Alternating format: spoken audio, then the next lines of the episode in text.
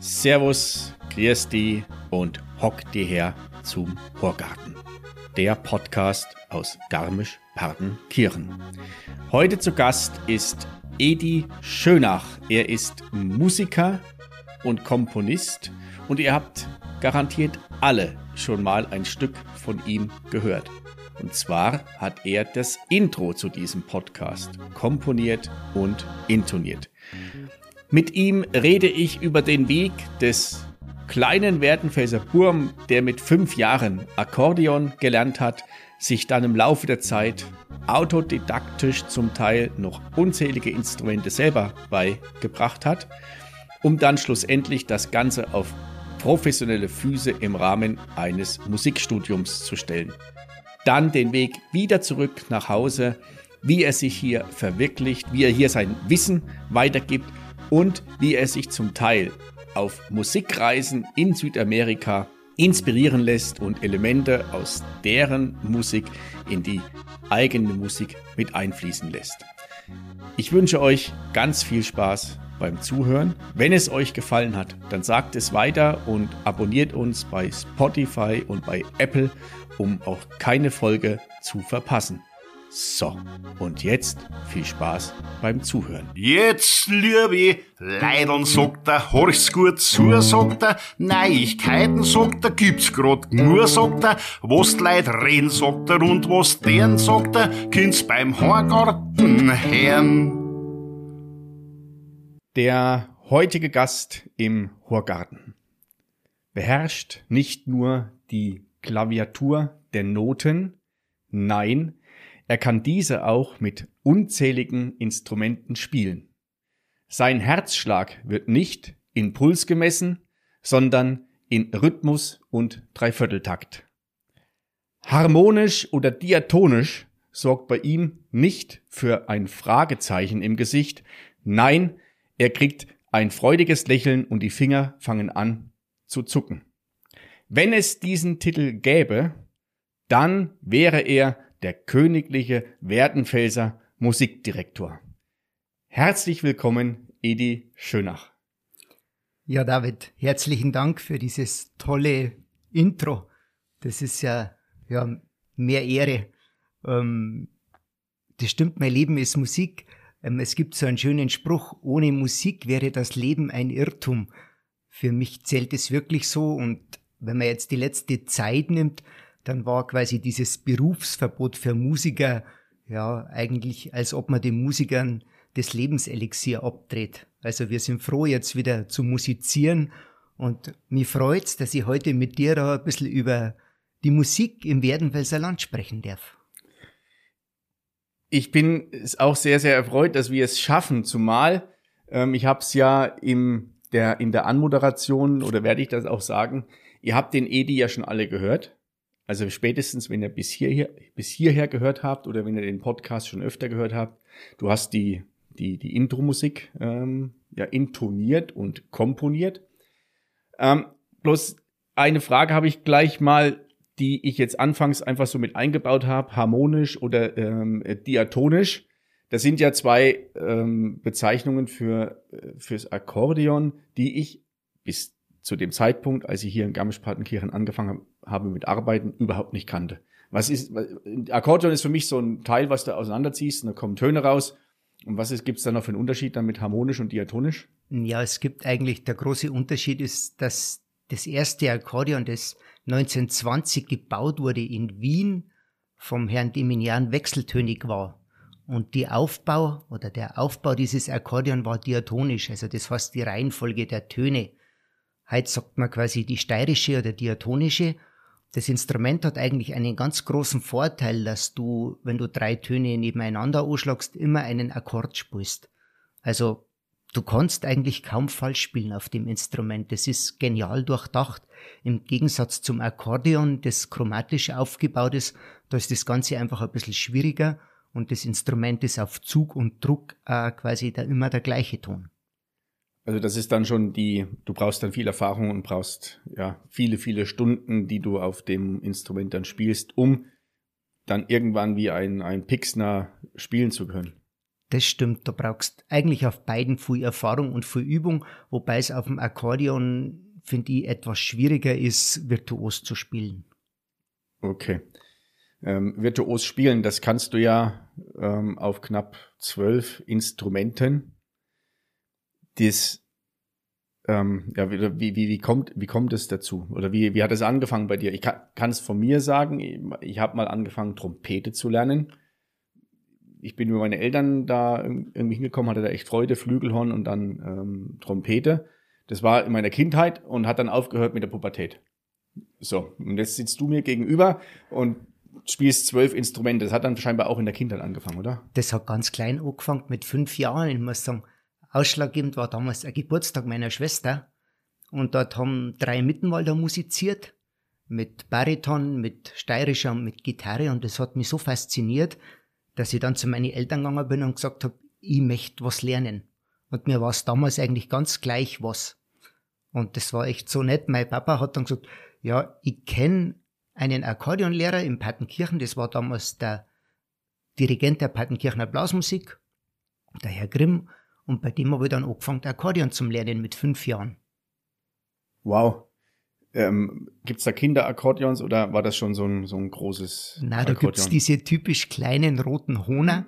Das hat sich bis heute nicht verändert, mit der eigentlich, ich glaube, fast jeder beginnt, der auf dem Akkordeon beginnt.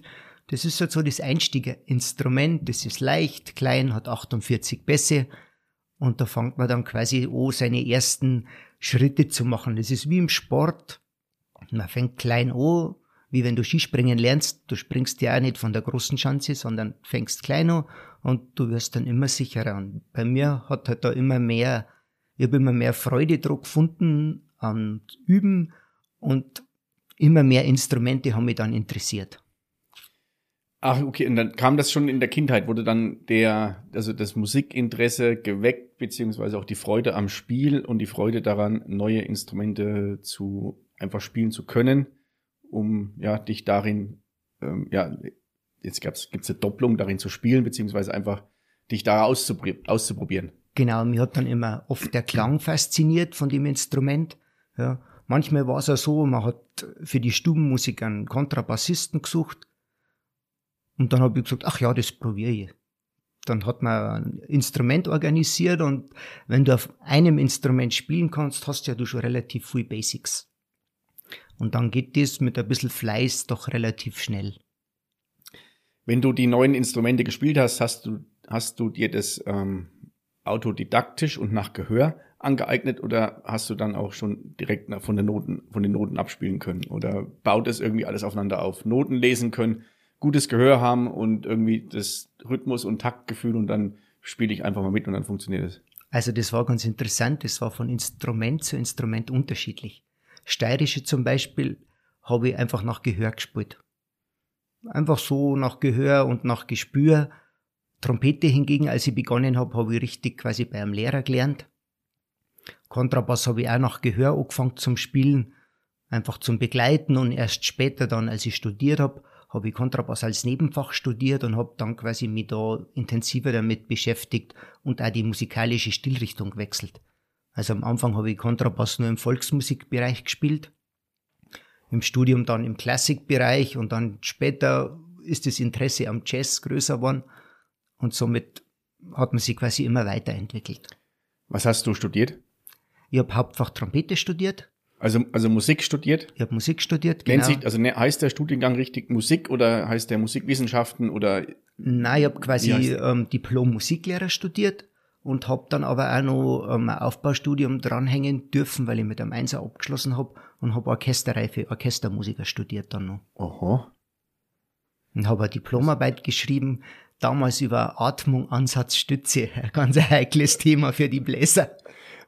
Also das Thema Ansatz, da kenne ich, kenne ich die Problematiken noch in, aus meiner Erinnerung, dass wenn der weg war, dann hast du Pause als äh, Blechbläser. Ja, Blasinstrument ist eigentlich in meinen Augen eins der undankbarsten. Ja, weil du wirklich, ja, wie, wie ein guter Sportler, der seine Leistung bringen möchte, musst du immer dranbleiben. Da gibt's wenig Urlaub oder wenig Freizeit. Du merkst einfach, wenn du eine Woche nichts machst, dann bist einfach unbeweglich oder unflexibel. Es funktioniert noch, aber für dich auf deinem Level zu spielen, klappt einfach da nicht. Das ist, ähm, also ich kann da aus eigener Erfahrung sprechen und du hast es gerade auch schön nochmal in, in Worte gefasst, dass auch Spielerei, Spielerei, da fängt es ja oftmals mit an, ob das beim Sport ist, Spielerei und dann wird es irgendwann, wenn du mehr erreichen willst, wird es Training und dann in dem Moment auch, was wahrscheinlich bei jedem Instrument so der, der Fall ist. Ähm, du hast die, die, also das Musikstudium, hast du das dann direkt nach der, nach deiner Schule angefangen oder gab es vorher noch ähm, irgendwie ein, ein, ich sage mal, einen äh, ordentlichen Beruf, wie er oftmals so bezeichnet wird, blöderweise. David, man merkt, du bist jetzt schon angekommen im Werdenfelser Land. Da ist es so, da heißt lernen was Gescheites. Und das war bei mir also. Meine Eltern haben mich zwar unterstützt und waren eigentlich sehr erfreut, dass ich Musik spiele, aber mein Vater hat immer gesagt, Musik studieren, lernen einen gescheiten Beruf, vom Musikspielen kann man nicht leben. Ich habe dann Steuergehilfe gelernt nach meiner Schulzeit, war dann wie damals üblich bei der Bundeswehr und dann hat mir aber diese Leidenschaft wieder gepackt und dann habe ich mir durchgesetzt bei meinen Eltern und habe gesagt, so, jetzt probiere ich das, ich gehe nach München, nach Augsburg und mache die Aufnahmeprüfung. Wenn ich es schaffe, gehe ich studieren und wenn ich es nicht schaffe, dann halt nicht. Und Gott sei Dank habe ich es dann geschafft und habe mich dann für Augsburg entschieden, weil Augsburg war mir irgendwie heimeliger als ja, Garmischer Greinauer ist die große Stadt vielleicht doch nicht gleich so meins gewesen und in Augsburg war alles überschaubar, auch damals am Konz und ich habe mich da sehr wohl gefühlt, muss ich sagen. Wie oder was beinhaltet so das, das Musikstudium? Also das, ich tue mich jetzt schwer, mir vorzustellen, dass du den ganzen Tag Musik machst und irgendwie mit deinen Kommilitonen dann mal jamst und sagst, komm, jetzt machen wir mal hier Musik und sowas. Dann wird wahrscheinlich viel Theorieteil sein aus der Musikhistorie, äh, Noten interpretieren oder was, was sind, wie waren das so die Inhalte aufgeteilt oder hast du da auch Momente gehabt, wo du dir gedacht hast, ah, das cast mich einfach nur. Ja, die Momente waren schnell da, muss ich sagen, weil ich bin ja in der Blasmusik eigentlich groß geworden und dann kommst du quasi in die Stadt und gehst studieren, du denkst, ja, ich habe den ganzen Tag Zeit zu üben und kann mit meinen Kollegen Session machen. Und dann siehst du deinen ersten Stundenplan und, und siehst eigentlich, dass du zwei Drittel vom Tag Theorie hast und singen musst und Sprecherziehung hast und Musiktheorie hast und Musikgeschichte hast. Und dann denkst du, oh Gott, oh Gott, das ist eigentlich nicht das, was ich mir vorgestellt habe. Und als Musikstudent musst du aber nebenbei noch deine Zeit üben. Ja, also der Tag ist relativ lang. Und für mich war das natürlich so, meine Studienkollegen, die waren damals alle schon Firmen, die haben sie auskennt in alle Opern, die haben die Opernstellen alle gewusst, die die Trompeter zum Spielen haben. Und ich muss gestehen, wo ich begonnen habe zum Studieren, ich habe noch keine Oper gesehen gehabt. Also ich bin dann quasi das erste Mal in Augsburg in die Oper gegangen. Ich weiß noch, das war Mozart, Gott sei Dank, Zauberflöte. Das ist ja eigentlich eine sehr gefällige Oper ja, für mich war das alles Neuland, was da passiert, ja. Und ich habe aber das Glück gehabt, ähm, ich bin immer sehr unbedacht gewesen. Ich habe nicht viel nachgedacht.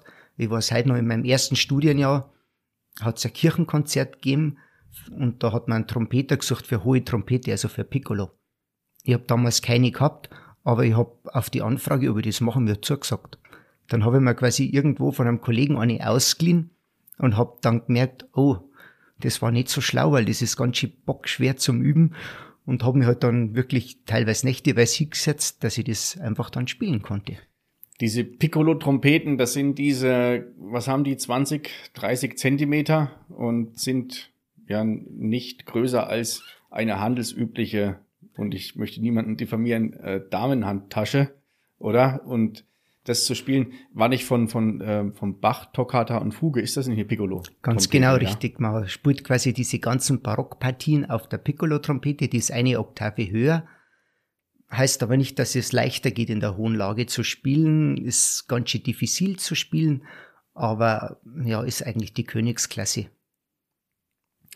Das zeigt allerdings, oder das, das höre ich jetzt schon raus, so aus den ersten paar ähm, Sätzen, die wir miteinander wechseln ähm, in unserem Gespräch, dass dieser dieser Drang, dieser, diese Passion, Musik und diese Unbedarftheit, was du sagst, dich ja immer weiter vorantreibt. Also jetzt mal dieses Bild der Klorne Wertenfelser Burt, der die Blasmusik mag, der von, von den Landlern, Walzern äh, oder Katreinern alles spielt, wird dann mal so ausgespielt in die, in die große Stadt, wo dann auch die, die hohe Musik oder wie auch immer ähm, du das nennen magst, dann gelehrt wird und du dann in das kalte Wasser reinfällst. Bloß wahrscheinlich dann aufgrund der, der hohen Expertise, die vielen Instrumente zu spielen, sich das autodidaktisch anzueignen, dann wahrscheinlich den, den Zugang hast, sagst du, scheust dich nicht davor. Klar ist es erstmal eine Viecherei, aber ich schaffe das dann.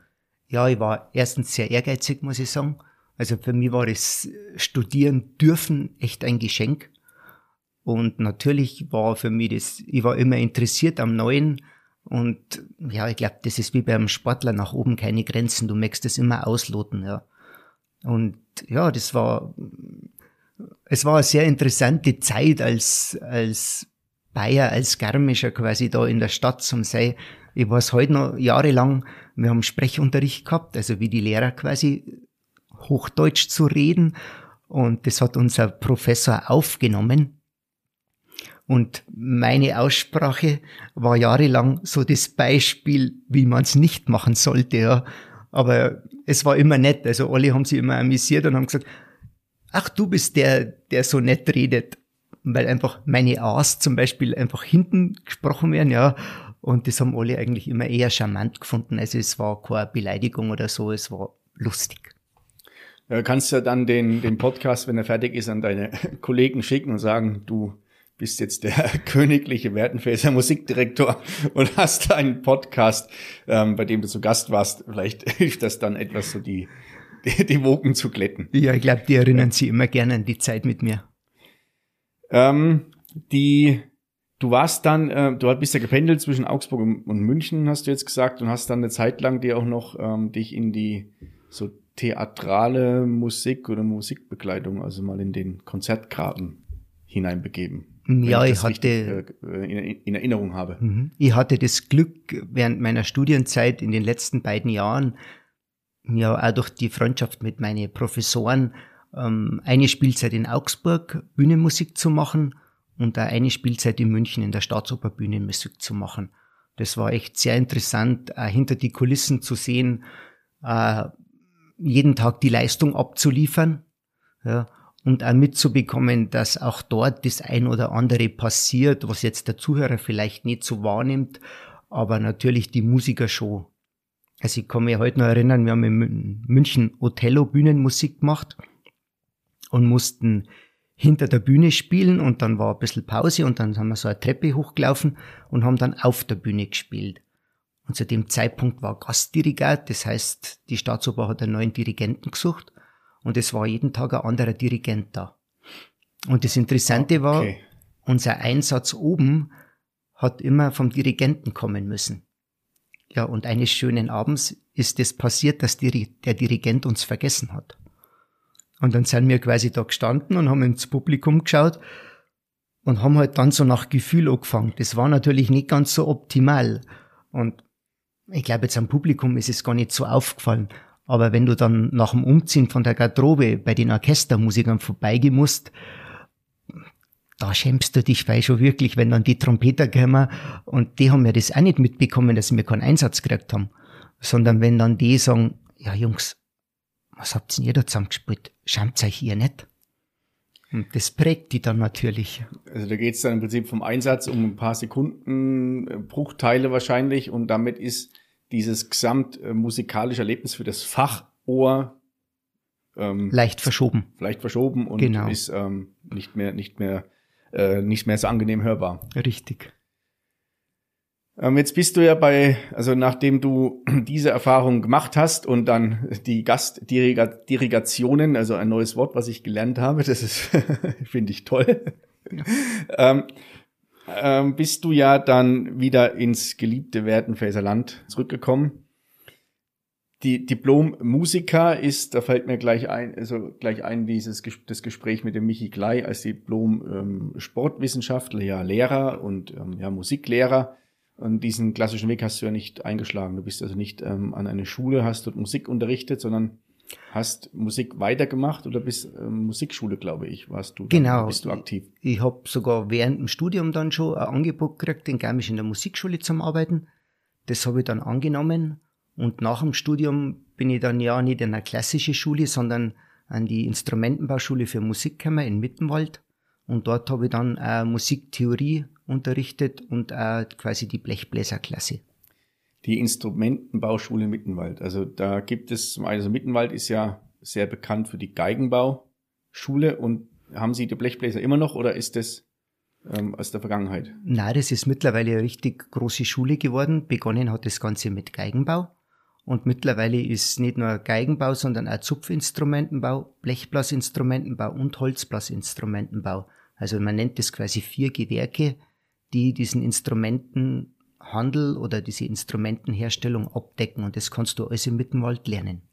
Da hast du ja im Grunde auch wieder beides, also, also beides jetzt einmal diese Theorie, also das, das Wissen über Noten oder auch wie der Klang zu sein hat, mit der praktischen Umsetzung. Also du konntest ja, oder ist wahrscheinlich eine Voraussetzung, dass du die Instrumente, die gelehrt werden, dass du die auch spielen kannst, ähm, das miteinander zu kombinieren. Das ist ja also das wieder schöne Sache, dass du beides miteinander kombinieren kannst oder weitergeben kannst. Genau, das ist im Mittenwald ganz gut gemacht, muss ich sagen. Die Instrumentenbauer müssen quasi ein Instrument spielen. Und dort ist es auch interessant, eben, sie müssen auch ein bisschen was wissen über die Geschichte von dem Instrument, quasi wie das entstanden ist, bei der Trompete zum Beispiel gab es ja früher nur Naturtrompeten, dann Ventiltrompeten und diese Neuerung des Ventils quasi hat eigentlich erst den Siegeszug der Blechblasinstrumente in der Geschichte eingeleitet, weil vorher konnten die Instrumente ja nicht alle Töne spielen. Ah, okay. Und das ist quasi für die Schüler auch wichtig, das zu lernen, ab wann und so weiter, dass die Verbindung entsteht. Der, also der, der musikalische Nachwuchs, so nenne ich das mal, liegt dir immer noch im Herzen, oder? Du hast ja dann, also durch dein Engagement in der Musikschule und durch deine, durch deine, ich sag mal, durch dein umtriebiges Arbeiten und immer zu schauen, dass die, die Jugend bei der Musik gehalten wird oder herangeführt wird, da, ähm, ja, das beschäftigt dich ja schon seit vielen Jahren. Und du hast mal erzählt, dass wohl einige da jetzt auch einen ganz coole Entwicklung genommen haben oder sich dann auf einen ähnlichen Weg begeben haben, wie, wie du das auch gegangen bist. Ja, richtig. Ich habe immer eigentlich schon Spaßdruck gefunden am Unterrichten oder das Gelernte weiterzugeben oder wie im Sport jungen Menschen quasi einen Weg zu ebnen oder ihnen zumindest aufzuzeigen, was möglich wäre. Und habe jahrelang dann auch die Nachwuchsausbildung im Musikbund gemacht quasi das ist wie bei der Feuerwehr gibt's da so Leistungsprüfungen, wo man halt versucht, einen gewissen Standard zu erfüllen und habe viel unterrichtet. Mittlerweile sind auch einige meiner Schüler Lehrer oder studieren gerade. Einer meiner, ich sag mal, besten Schüler studiert gerade in Innsbruck. Der macht dort Schlagzeug und Steirische und wird später mal ins Lehramt gehen. Also das ist dann schon schön, wenn man merkt, die gehen einen guten Weg. Ähm, ich sehe gerade, du hast ein, also neben dem, dass die Sonne, Sonne dir gerade so halb ins Gesicht scheint, hast du auch ein, ja, ein, ein, ein, so ein seliges, glückliches Lächeln im Gesicht, wenn du davon erzählst. Und das ähm, merke ich schon, dass dir das dann auch, dass dir das im Herzen liegt und dass du dankbar bist, dass dann, ähm, dass die Ergebnisse dabei, dabei rauskommen. Ja, ich muss gestehen, ich habe immer Glück gehabt. Ja. Vieles, was ich gemacht habe in meiner musikalischen Laufbahn, war eigentlich nicht so geplant oder hat oft ein bisschen Überreden braucht. Ja, zum Beispiel, dass ich die Musikkapelle in Greinau dirigiert habe oder dass ich Musik im Park dann begonnen habe, ja, ähm, wo diese Stellen ausgeschrieben waren, habe ich mir eigentlich nicht beworben, ja, erst weil dann Kollegen gesagt haben, Mensch, das wäre doch was für die. Und die haben dann das echt mit ein bisschen Nachdruck sagen müssen, bis sie dann gedacht habe, ah ja, okay, jetzt versuche ich es einfach mal. Also ich war nicht so der Überzeugte, der gesagt hat, ich mache das, sondern oft war einfach das, dass andere gesagt haben, schau da doch das mal an und dann hat sich aber gut entwickelt.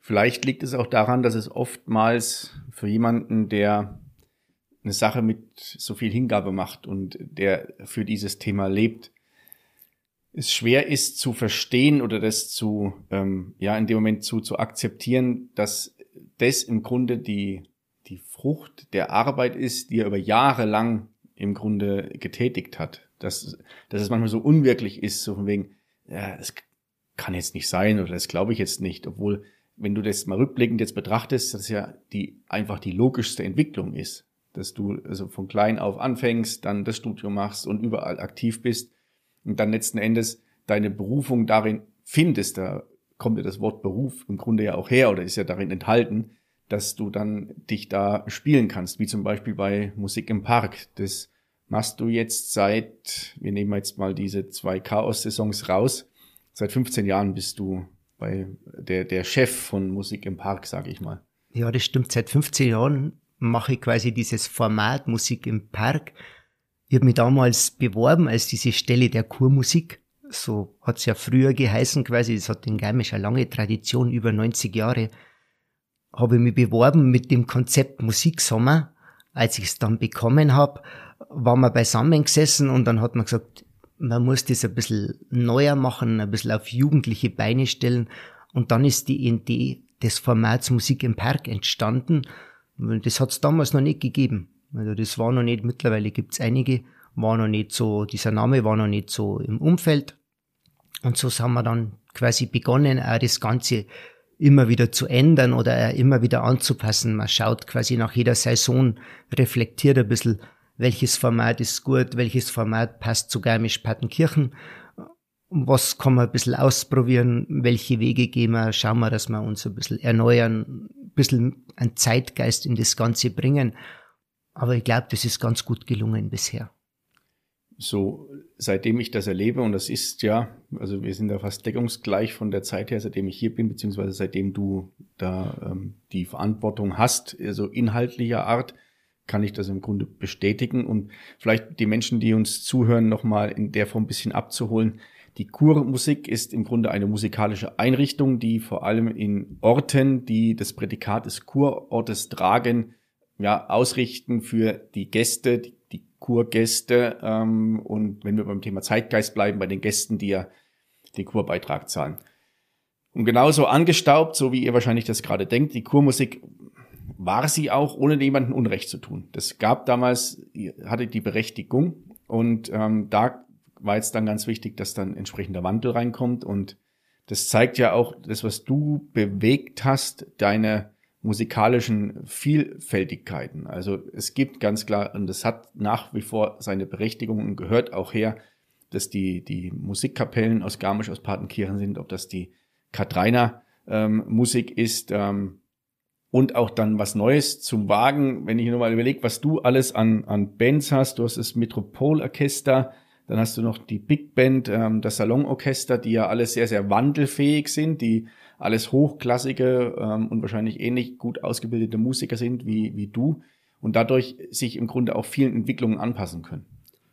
Ja, das stimmt. Also dieser Begriff Kurmusik war zur damaligen Zeit richtig, aber wie alles im Leben muss man einfach auch weitergehen. Es muss sich auch verändern. Es gibt nur 21 Orte in Österreich, Deutschland, Schweiz, die sich dieses Format, ich sage jetzt einfach der Kurmusik leisten. Mit äh, Best of the Alps, diese vier Orte leisten sie das quasi, dem Gast das anzubieten. Was ich sehr schön finde, in vielen Orten hat man das quasi aufgebrochen und verändert und versucht, das zeitgemäß zu machen nur als Beispiel, gestern Abend haben wir ähm, mit der Combo Popmusik gespielt und es waren wirklich junge Leute da, Mittelalter und ältere Leute und ich kann mich selten erinnern, dass die Leute beim zweiten Stück aufgestanden sind und mitklatscht haben und mitgesungen haben. Bei einfach, ich sage jetzt mal, Rockklassikern, ja. Und das zeigt doch, dass dieser Weg, Musik zu mischen, von Salonorchester, von Klassik, über Jazz bis hin zu Pop-Rock jedem irgendwo gefällt und jeder findet, dass er abgeholt wird. Und das ist eigentlich in meinen Augen heute das Wichtige. Zum einen die, die Leute abholen und dann auch das Gespür dafür zu haben, was passt in das, was passt in das Umfeld. Was passt in das Umfeld vom Ort, was passt in das Umfeld vom, wenn wir beim Thema Musik im Park bleiben, in den äh, in die Konzertmuschel, in die wunderschöne Konzertmuschel jetzt mit dem, mit diesem tollen äh, Opera-Tent. Oder, und das ist ja auch ein wichtiges Thema, ähm, dahin zu gehen, wo die, wo die Leute sind. Und nicht von den Menschen zu erwarten, sie kommen zur Musik, sondern dahin zu gehen, wo die, wo die Leute sind, beziehungsweise mit speziellen Musikformaten oder spezielleren Musikrichtungen dorthin zu gehen, wo dann auch das Publikum entsprechend dafür da ist. Und das machst du ja auch und, und bist ja da auch nicht zu schade oder sagst, du bist nicht der Mensch, der sagt, na, das geht nicht, das glaube ich nicht, dass das nicht funktioniert. Wir, wir probieren es einfach. Also bis ähm, vor kurzem habt ihr ja noch am Wank äh, sonntags äh, gespielt, an, an mehreren Wochenenden. Mhm. Also der Wank, wir sehen ihn von hier aus, ähm, ihr leider nicht, äh, ist auf 1780 Metern Meereshöhe und da oben habt ihr auf der Terrasse Musik gemacht. Ja, die Idee war einfach, die Idee ist eigentlich mit Gab Tourismus entstanden, muss ich sagen. Weil man hat immer reflektiert und dann kam zum Beispiel Miris, der City Biathlon war zu Beginn mal am Skistadion draußen. Sportlich ganz ein interessantes Gelände. Nur die Gäste sind nicht rausgefahren. Und so war's mit Musik im Park auch. Und dann war irgendwann die Idee, okay, wir haben in Garmisch so tolle Plätze. Die Terrasse am Wank ist für mich eine der schönsten vom Ausblick her. Warum testen wir nicht und schauen, was musikalisch möglich ist und gehen quasi zu diesen Plätzen und spielen dort Musik. Es ist ja oft nur eine Willenssache von den Musiker. Ja, natürlich mit ein bisschen mehr Aufwand, aber es zeigt sie dieser Weg, diese Mischung, gewisse Sachen im Michael Endekor Park zu machen und gewisse Sachen einfach an schönen Plätzen in Garmisch zu machen. Nehmen wir das Café Krönner, die Terrasse über Garmisch. Das ist also eine Location, wenn man das jetzt so neudeutsch sagen darf, ähm, die schon was Besonderes hat. Der Wank oben. Äh, es gibt viele so am Rissersee, in der Partnachklamm. Es gibt viele so Plätze, wo man was machen kann, wo einfach, finde ich, für den Ort Garmisch was Besonderes bietet. Und auch für Partenkirchen. Ja? Das dürfen wir, dürfen wir nicht vergessen. nein, nein, gehört schon beides zusammen. Ähm, du hast gerade nochmal angesprochen, also, also so am, am Rande, ja, die Musiker äh, sind oft mal, es ist notwendig, sie zu, äh, zu motivieren oder zu überzeugen. Äh, Musiker und viele Musiker sind ja ein Orchester oder sind eine Band oder sind ein großes Netzwerk und du bist ja, ähm, was gerade die so Katreiner Musik betrifft, bist du ja, so wie ich das raus höre, nicht nur, sondern ich habe mich ja mit dir oder wir beschäftigen uns also schon, seit einigen Jahren ja, beschäftigt miteinander. Was den Katreiner äh, Musikbereich betrifft, bist du ja so einer der darf ich sagen, führendsten Musiker oder der gefragtesten oder ganz, ähm, ja, ganz stark vernetzt. Ihr seid groß im Austausch. Ähm, und ich glaube, das ist auch so eine Herzensangelegenheit, diese, die Katreiner Musik aufrechtzuerhalten oder weiterzuspielen. Das stimmt, ich bin mit dieser Art Musik groß geworden. Also, wo ich begonnen habe, Trompete zu lernen, war Ivan Preschern, der Slowene, einer der besten Trompeter in dieser Szene. Sein Spiel war damals schon revolutionär, weil er hat quasi Jazz und Bebop mit Oberkreiner Musik verbunden. Das hat mich fasziniert. Und diese Musik war immer eine Herzensangelegenheit von mir und ich bin dann einfach hineingewachsen und dann sind die Kontakte gekommen. Mittlerweile äh, groß ist die Musik eigentlich in Slowenien und mittlerweile sind die Verbindungen nach Slowenien einfach auch ganz, ganz groß. Auch nach Österreich wirklich zu den großen Namen in dieser Szene. Die kommen gern zu uns, die laden mich gern ein, bei ihnen zu spielen. Also das ist ja einfach ein schönes Miteinander. Da gibt's ja auch recht große ähm, Festivals, oder? Oder große Katreiner Musiktreffen, wo dann äh, Gruppierungen und, und Musikgruppen genau, es gibt, aus ganz Europa zusammenkommen. Es gibt quasi wie, wie in der Jazzszene oder in der Rockszene, auch in dieser Szene große Festivals, vor allem immer in Slowenien, in Bled, dort wo eigentlich die Gründer oder die Erfinder dieser Musik sind Dort kann man eigentlich ja so die, die Creme de la Creme der Szene zusammen. Mittlerweile aber auch in Garmisch, muss ich sagen. Wir haben jetzt zum siebten Mal das Katrainer Festival heuer. Und heuer kommt wirklich, ja, die, die Creme de la Creme der Oberkreiner Szene. Sascha Ausenig und Andrei Toplicek, das sind so die derzeit jungen und besten Musiker, die in der Szene unterwegs sind.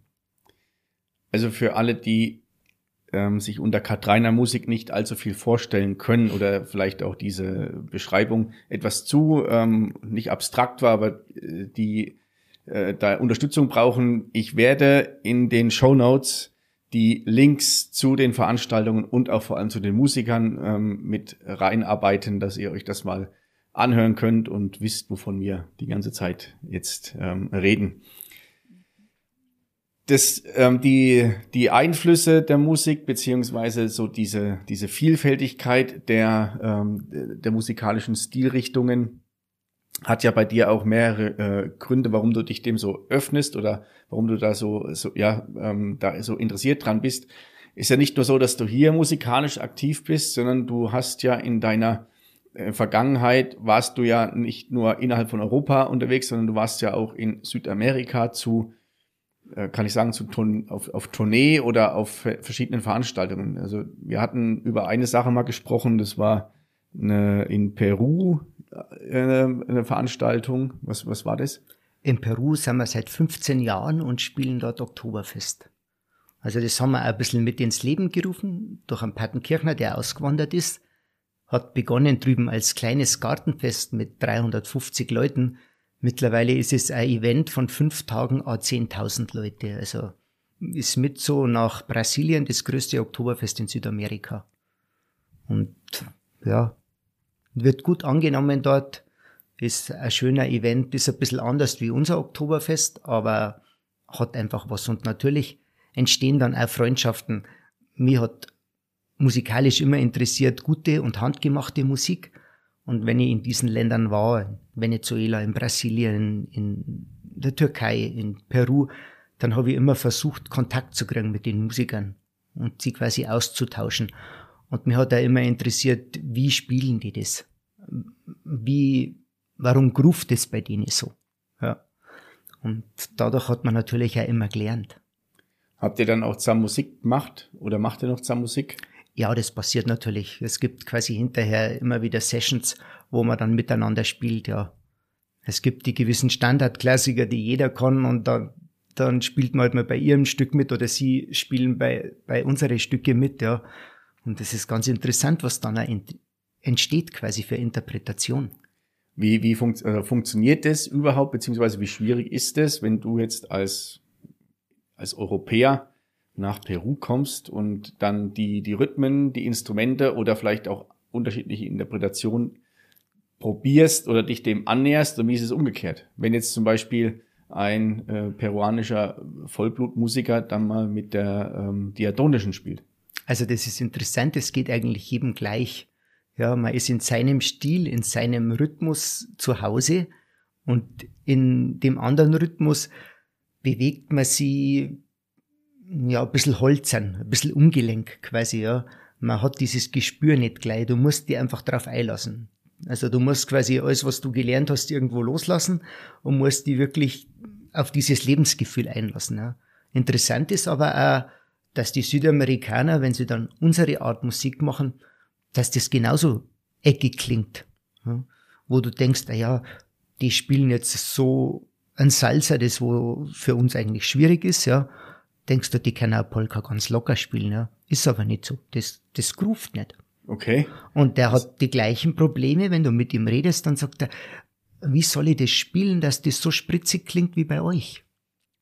Diese, diese Einflüsse haben die oder wirken die auch in der Form nach, dass du das in, in deine eigene Musik mit aufnimmst oder ähm, in eigene Kompositionen oder in Musikprogramme oder einfach zum Sagen, ich, möchte weiterhin nach Peru oder nach Venezuela oder wohin auch reisen, dass ich immer wieder da mich äh, entsprechend weiterentwickle oder das, das nicht aus der Erinnerung verliere. Das natürlich, also das Reisen geht ja zurzeit leider nicht, das fehlt uns sehr, muss ich sagen, dieser Austausch auch. Und wir haben auch diese Musik mittlerweile im Format Musik im Park aufgenommen. Also wir spielen einen Abend mit Latin Music, mit Salsa, mit Cumbia, mit Merengue, eben die Noten haben wir von den Kollegen in Peru bekommen und nach vielen Anhören, vielen Proben, glaube ich, ruft's ganz gut. Also die Rückmeldungen letztes Mal waren Mexikaner unsere Gäste und die haben hinterher gesagt, das war in Ordnung. Also für Europäer. Für Europäer hat's hat's gut gegruft, ja, das ist eigentlich schön und äh, wenn ich irgendwas komponiere, dann dann hat das schon einen gewissen Einfluss, ja. Also ich versuche dieses Lebensgefühl, diese Lockerheit, das versuche ich mir, mir zu bewahren, muss ich sagen. Wenn du was komponierst, damit ähm, hast du jetzt den Bogen nochmal zum Anfang des Podcasts gespannt, also zum Intro. Wir hatten, oder ich hatte mich bei dir gemeldet, ähm, als das Thema konkreter wurde, habe gesagt, du Edi, ich habe eine Idee, wir wollen einen Podcast machen, ich brauche ein Intro, das soll irgendwie ja heimatverbunden sein und zugleich irgendwie ein bisschen lässiger, ein bisschen wieder Pixner-Style. Das waren die Infos. Und du sagst sofort, alles klar, mache ich dir was, ich weiß schon ungefähr, wo die Richtung hingehen soll. Äh, ist das, geht bei dir da im Kopf sofort was los, wo dir diese drei, vier Informationen reichen? Oder liegt das daran, dass wir äh, uns längere Zeit schon kennen, dass du weißt, wie ich ticke und ich weiß, wie du tickst? Oder äh, liegt das an, an den vielen Einflüssen, wo du sagst, ich probiere mal was und dann äh, schaue ich, was draus wird? Also im Endeffekt kann man immer noch was probieren. Also die Vorgabe ist schon da und man, man kann sich ungefähr vorstellen, bei uns war es jetzt leichter, weil ich ungefähr gewusst habe, was du möchtest. Ja. Aber dann geht schon im Kopf so ungefähr was ab, was könnte für dieses Format oder für, dies, für die Aufführung. Ja. Ich habe mal einige Jahre für einen Kultursommer komponiert, auch, also quasi Theatermusik geschrieben. Und es ist immer wichtig zu wissen, was für Stück ist es, für welche Szenen schreibst du, was möchte der Regisseur und in welche Richtung soll das gehen. Ja? Soll das ein bisschen heimatverbunden sein, soll es aufgebrochen werden, soll es ein bisschen neuzeitlicher sein. Und dann kannst du quasi mit gewissen Bausteinen arbeiten, aber letztendlich weißt nicht immer, ob du den Geschmack triffst. Also man muss es schon ausprobieren. Okay, jetzt hast du mir jetzt so ein bisschen die Illusion geraubt, dass es immer so einfach läuft, weil gerade wenn, wenn mit den Sachen soll die Stimmung jetzt etwas gediegner sein, soll es ähm, äh, motivierend sein, soll es traurig sein, getragen oder ähm, behende, geschwind. Das ist, glaube ich, da bedarf es, glaube ich, vieler, vieler Abstimmungen. Und du schreibst es ja dann, also wenn du sagst für, für, für ein Theaterstück, dann hast du ja wahrscheinlich fünf, sechs, sieben verschiedene Instrumente, die dazu ähm, entsprechend komponiert werden müssen, die sie abgestimmt werden müssen. Kannst du die wiederum selber einspielen, weil du so viele Instrumente spielst, um dann zu hören, klingt es, passt es oder hast du ungefähr das schon im Gehör, wenn du die Noten äh, schreibst? Also wenn ich die Noten schreibe, habe ich das ungefähr im Gehör. Also meist ergibt sie das, welche Instrumente du hast am Budget. Ja. Beim Kultursommer war es wirklich so, okay, wir können vier Musiker haben, was kannst du realisieren mit vier Musikern? Und dann hatte ich die Freiheit, ähm, ich kann mir die vier Musiker aussuchen. Ich habe dann natürlich geschaut nach vier Musikern, die relativ viele verschiedene Instrumente spielen können, um quasi für gewisse Szenen Theatermusik ist für mich ungefähr wie Filmmusik zu schreiben. Also es ist dieses Bild im Kopf oder auf der Leinwand und du musst quasi das Bild unterstützen durch deinen Ton. Ja, und dann gibt es Szenen, wie du sagst, die traurig sind. Ja, ich kann mich noch erinnern, bei dem, bei meinen Bauern war eine ganz eine traurige Szene, wo quasi der gestorben ist.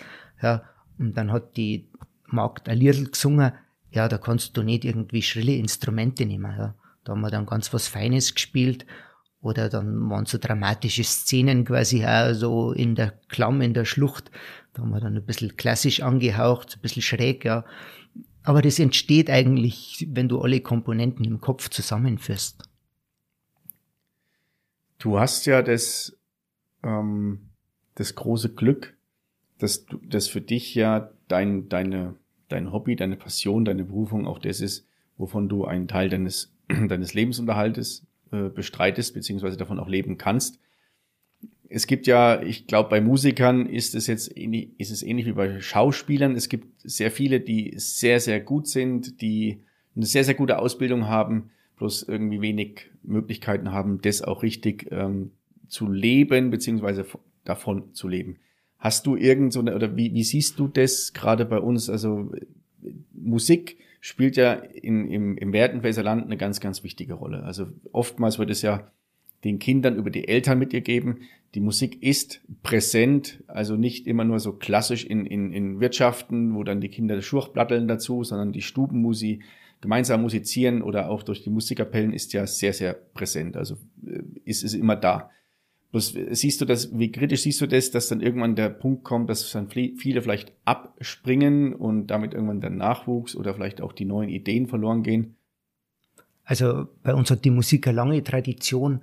Aber wie, wie im Sport, wie überall, ist es immer schwieriger, die Jugend ähm, zu fördern quasi und die Jugend bei Laune zu halten oder zu begeistern, ja. Also dort ist es auch schwierig, weil einfach so viele Einflüsse sind. Ja. Aber ich denke, dass, dass man bei uns schon durch das Traditionelle auf einem guten Weg ist. Ja. Für jeden Musiker ist es schwierig, wenn du das wirklich zu deinem Hauptberuf machst, davor zu leben, ist, ist sehr schwierig. Also ich habe das ganz, ganz große Glück gehabt, muss ich sagen, da ich zu Hause ein Gästehaus hatte von meinen Eltern.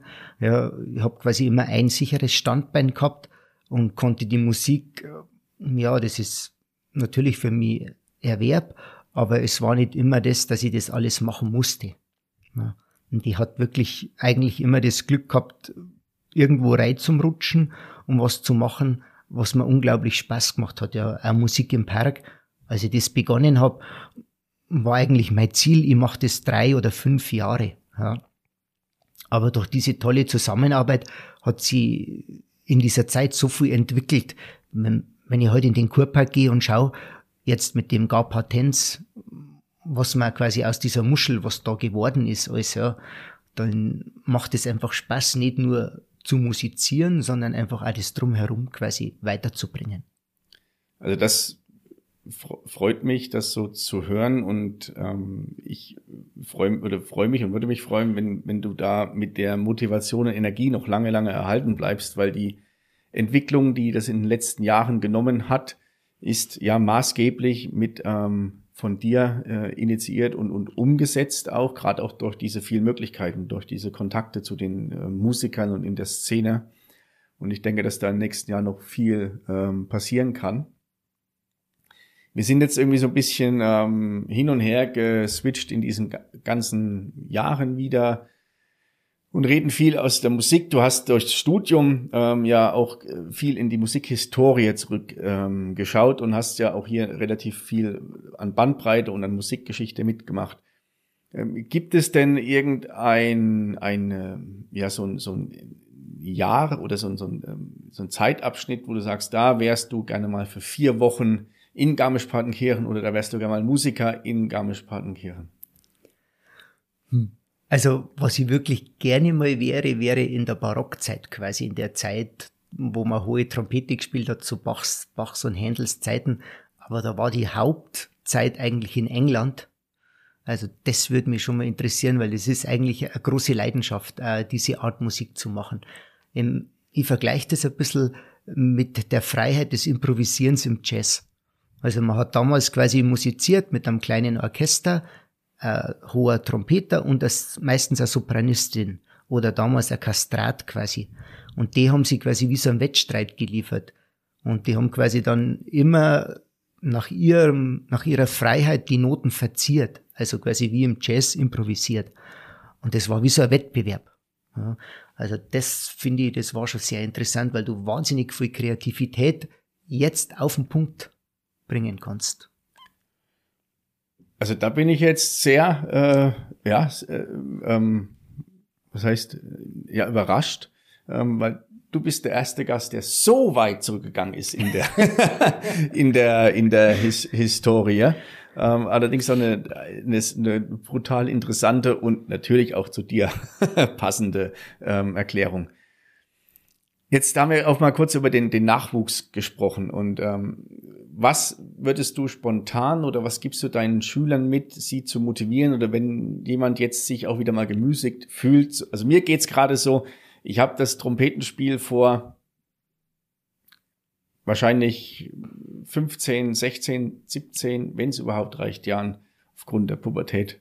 Ich weiß gar nicht, ob das jetzt reicht, zeitlich von der Rechnung her passt, ähm, aufgegeben und fühle mich jetzt gerade so gemüßigt, auch mal wieder ins Horn zu blasen und zu schauen, was da passiert und vielleicht dann die, die Lust zu kriegen, ähm, da etwas weiter zu spielen. Also was, was, was wären jetzt so spontan motivierende oder inspirierende Worte für jemanden, der sich gemüßigt fühlt, wieder anzufangen oder überhaupt äh, anzufangen? Also ich finde, für einen Lehrer ist die wichtigste Aufgabe, den Schüler motivieren.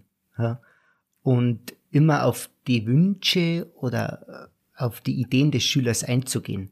Das heißt quasi, wenn du jetzt sagst, ah, ich hätte wieder Lust, in mein Horn zu spielen, dann kann ich nur sagen, was möchtest du für Musik machen?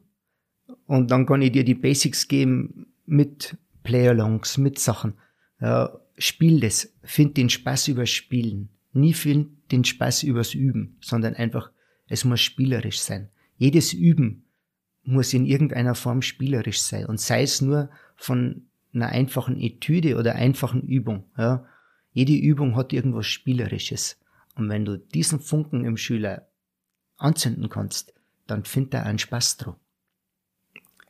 Ich glaube, mein erstes Lied, was ich spielen konnte, war Guten Abend, schön Abend. Mhm. Sie ist jetzt zwar sehr adventlich.